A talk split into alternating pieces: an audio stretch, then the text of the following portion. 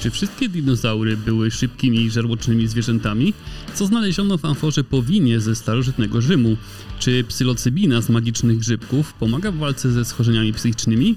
Arkadiusz Polak, witajcie. Zapraszam na kolejny odcinek podcastu Naukowo, w którym przyjrzymy się technologii piaskowych magazynów ciepła oraz zastanowimy się, skąd pochodzą ludzie na odległych wyspach Mikronezji.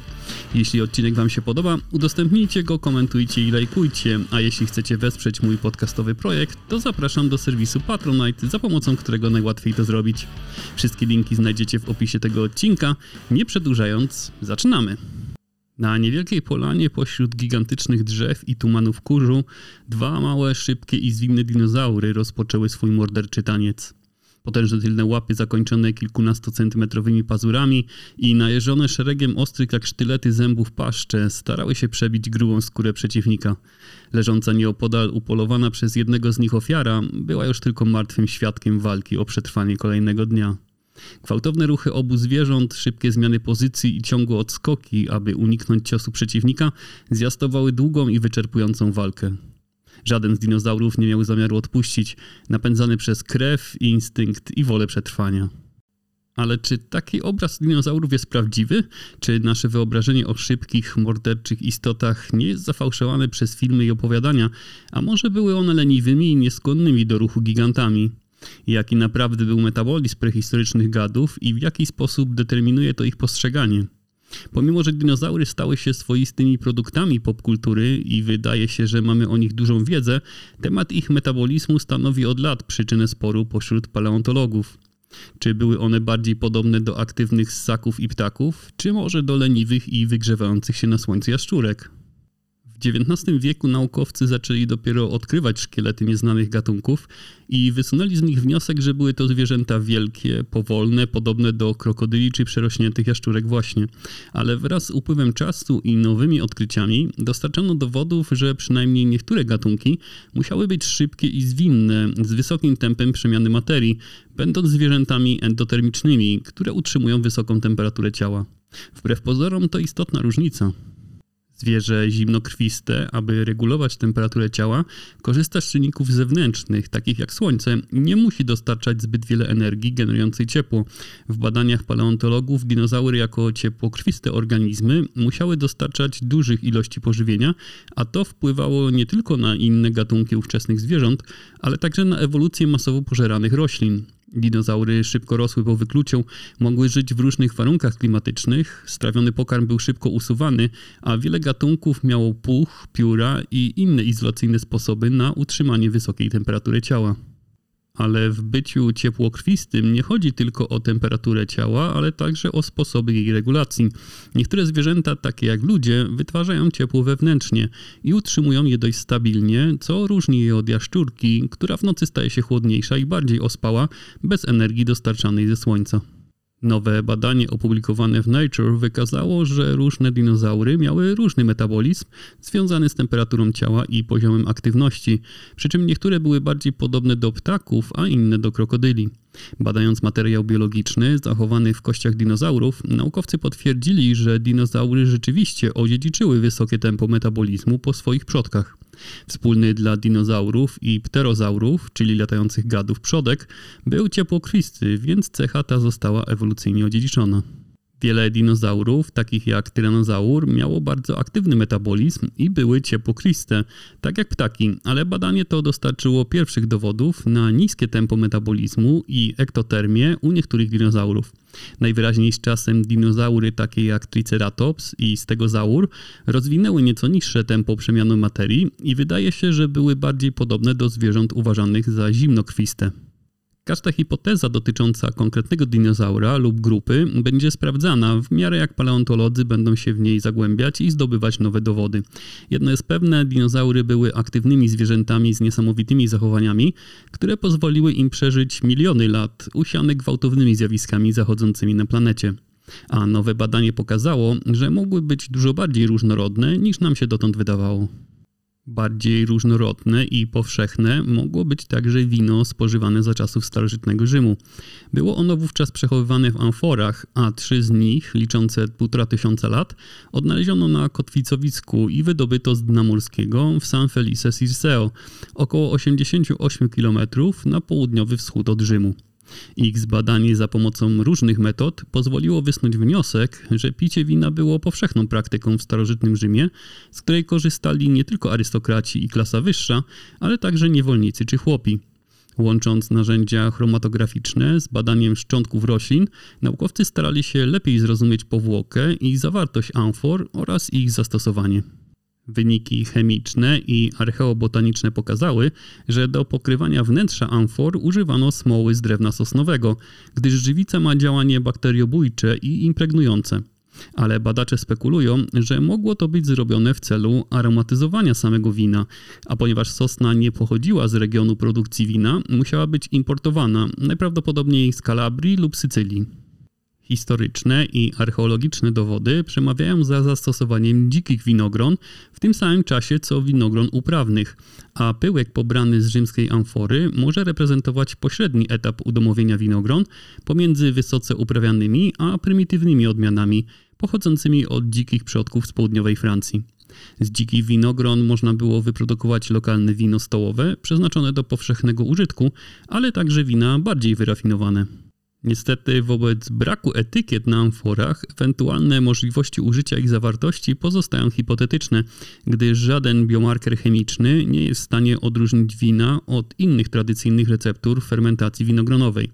Niektóre rzymskie przepisy kulinarne poświadczają użycie wina gronowego w tradycyjnej kuchni z wykorzystywaniem przypraw i sosów rybnych.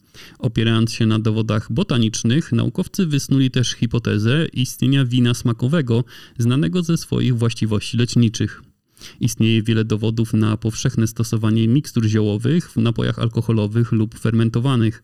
Zastosowanie mikstur prozdrowotnych zostało odnotowane w starożytnych egipskich winach ziołowych, w starożytnej Grecji, a także poprzez dodatki ziołowe we wcześnośredniowiecznych piwach. Badanie to pokazuje niezwykłe korzyści wynikające z zastosowania podejścia multidyscyplinarnego. Połączone dowody typologii amfor, świadectwo historyczne Pliniusza, wcześniejsze znaleziska archeobotaniczne wskazujące na wykorzystanie dzikich winogron, wyniki chromatograficzne oraz morfologia pyłków i tkanek doprowadziły do nowych interpretacji archeologicznych i antropologicznych. Wiele badań skupia się także na psylocybinie – jest to organiczny związek o właściwościach psychodelicznych, występujący naturalnie w setkach gatunków grzybów.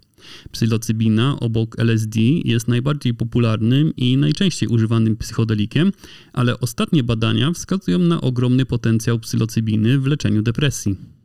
Wykorzystanie grzybów zawierających psylocybinę do poprawy zdrowia i samopoczucia ma długą historię w różnych kulturach, ale ostatnio psylocybina pojawiła się ponownie poza tradycyjnymi kontekstami tubylczymi jako środek terapeutyczny do leczenia chorób psychicznych i poprawy samopoczucia. Wykorzystuje się przy tym mikrodawkowanie, które polega na wielokrotnym i samodzielnym przyjmowaniu grzybów zawierających psylocybinę w dawkach wystarczająco małych, aby nie wywoływać zmian w świadomości i nie wpływać na regularne funkcjonowanie, czyli do maksymalnie 0,3 g suszonego grzyba.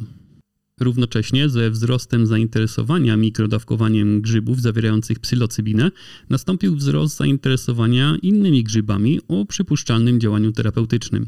W szczególności soplówka jeżowata, nazywana też lwią grzywą, wzbudziła znaczne zainteresowanie ze względu na proponowane leczenie depresji i łagodnych zaburzeń poznawczych oraz przedkliniczne dowody na ułatwianie neurogenezy, co może mieć wpływ na leczenie zaburzeń neurodegeneracyjnych.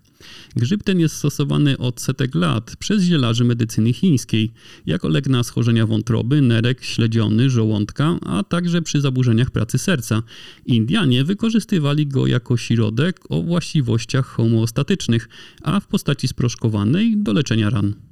Niektórzy ludzie stosujący mikrodozowanie psylocybiny łączyli ją z lwią grzywą właśnie, a także z witaminą B3 w oparciu o przypuszczenie, że witamina B3 może ułatwić wchłanianie grzybów poprzez rozszerzanie naczyń. Aby lepiej ocenić konsekwencje zdrowotne tego pojawiającego się zjawiska, konieczne są dalsze badania z grupami kontrolnymi i dużymi próbami, uwzględniając przy tym czynniki takie jak stan zdrowia psychicznego, wiek i płeć. W nowym badaniu, trwającym dwa lata, zrekrutowano 1133 uczestników w wieku 18 lat lub starszych, zarówno stosujących mikrodawki, jak i osoby niezaangażowane w takie praktyki. Badanie składało się z oceny wyjściowej wypełnianej na początku badania oraz oceny kontrolnej wypełnianej 22 do 35 dni później i dotyczyły praktyk psychodelicznych w ostatnim miesiącu, nastroju i zdrowia psychicznego, a także prezentowały zadania testujące przetwarzanie poznawcze i psychomotoryczne. Badacze nie dostarczyli uczestnikom żadnych grzybów psylocybinowych, ale obserwowali i nagrywali doświadczenia uczestników, gdy angażowali się w swoje własne praktyki mikrodozowania. Wynikach zaobserwowano znaczące korzyści dla nastroju i zdrowia psychicznego po jednym miesiącu mikrodozowania grzybów psylocybinowych. Grupa badanych, którzy zgłosili objawy dotyczące zdrowia psychicznego w czasie oceny początkowej, wykazała redukcję objawów depresyjnych z umiarkowanych do łagodnych po około 30 dniach mikrodozowania psychodelików. Wpływ mikrodawkowania na testy funkcjonowania poznawczego i psychomotorycznego był mieszany i ograniczony do sprawności psychomotorycznej bez widocznego wpływu na pamięć przestrzenną czy szybkość przetwarzania, a wielkość tych efektów wydała się być zależna od wieku i od łączenia przyjmowania psylocybiny zarówno z lwią grzywą, jak i witaminą B3. Jak sami autorzy pracy wskazują, to obserwacyjne badanie miało wiele ograniczeń i aby udoskonalić nasze zrozumienie wpływu tych kluczowych czynników, konieczne będą badania umożliwiające dokładną ocenę siły działania, składu i ilości mikrodawkowanych substancji. W badaniu nie oceniano działań niepożądanych i interakcji z typowymi lekami przeciwdepresyjnymi, a takie dane będą niezbędne do lepszego zrozumienia bezpieczeństwa i akceptowalności mikrodawkowania. Niemniej jednak, jeśli te ustalenia zostaną zostaną poparte podobnymi wynikami w innych próbach i badaniach, mogą stanowić ważny pierwszy krok w rozwoju nowych metod leczenia dominujących i opornych zaburzeń neurologicznych. Czasem zdarza się także, że nowe badania weryfikują wiedzę, ale przez to bardzo ją komplikują. Wydaje się, że jest tak w kwestii pochodzenia ludzi z Mikronezji, obejmującej około 2000 małych wysp rozrzuconych w rozległym regionie Pacyfiku. Mikronezja to odrębny od Polinezji i Melanezji naród, choć one również położone są na małych pacyficznych wyspach.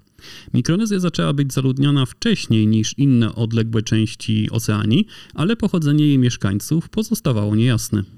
Współcześni ludzie przybyli do Oceanii co najmniej 47 tysięcy lat przed naszą erą i rozprzestrzenili się innymi w Australii, Nowej Gwinei i Wyspach Salomona.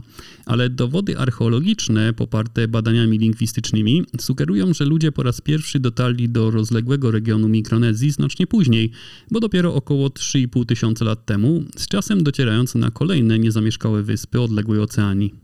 Przemieszczanie się starożytnych ludzi może być trudne do ustalenia na podstawie obecnej struktury genetycznej populacji. Badając zaludnienie wysp Mikronezji, naukowcy przeanalizowali 164 starożytne szczątki ludzkie z pięciu różnych stanowisk archeologicznych, pochodzące z różnych prehistorycznych przedziałów czasowych, wraz ze 112 współczesnymi osobnikami z tego samego obszaru. Połączyli te nowe dane z wynikami poprzednich badań, a także porównali swoje wyniki z badaniami lingwistycznymi. Analiza ujawniła pięć strumieni migracyjnych do Mikronezji. Trzy są związane z Azją Wschodnią, jeden jest polinezyjski, a piąty jest źródłem papułaskim, związanym z kontynentalnymi Nowogwinejczykami.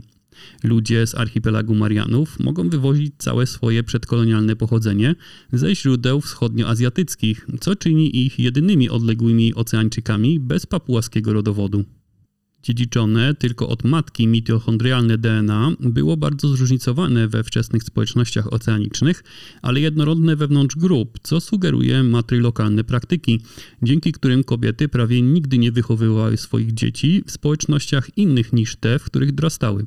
Gospodarstwa domowe były skupione wokół kobiet, podczas gdy mężczyźni żeglowali pomiędzy wyspami, migrując i przenosząc w ten sposób geny. Od czasów kolonialnych ludy Pacyfiku dzieli się na Melanzyjczyków, Polinezyjczyków i Mikronezyjczyków, kierując się teoriami o wspólnym pochodzeniu. Jednakże nowe wyniki pokazują, że ludzie w Mikronezji mają różne pochodzenie przodków, nawet w tym samym regionie geograficznym, co sugeruje, że termin Mikronezja powinien być używany jako etykieta geograficzna, bez sugerowania pochodzenia biologicznego.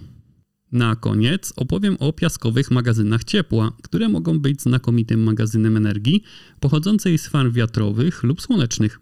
Nowa technologia została opracowana i opatentowana przez młodych fińskich inżynierów, założycieli Polar Night Energy i może być stosowana na całym świecie. Co więcej, istnieje już pierwszy komercyjny magazyn ciepła na bazie piasku, zbudowany dla przedsiębiorstwa energetycznego z zachodniej Finlandii i będzie on dostarczał ciepło dla sieci ciepłowniczej miasta Kankanpaa. Jak to w ogóle działa? Z grubsza energię elektryczną pochodzącą z dowolnego źródła zamienia się na ciepło i przechowuje do późniejszego wykorzystania w magazyniach wypełnionych piachem.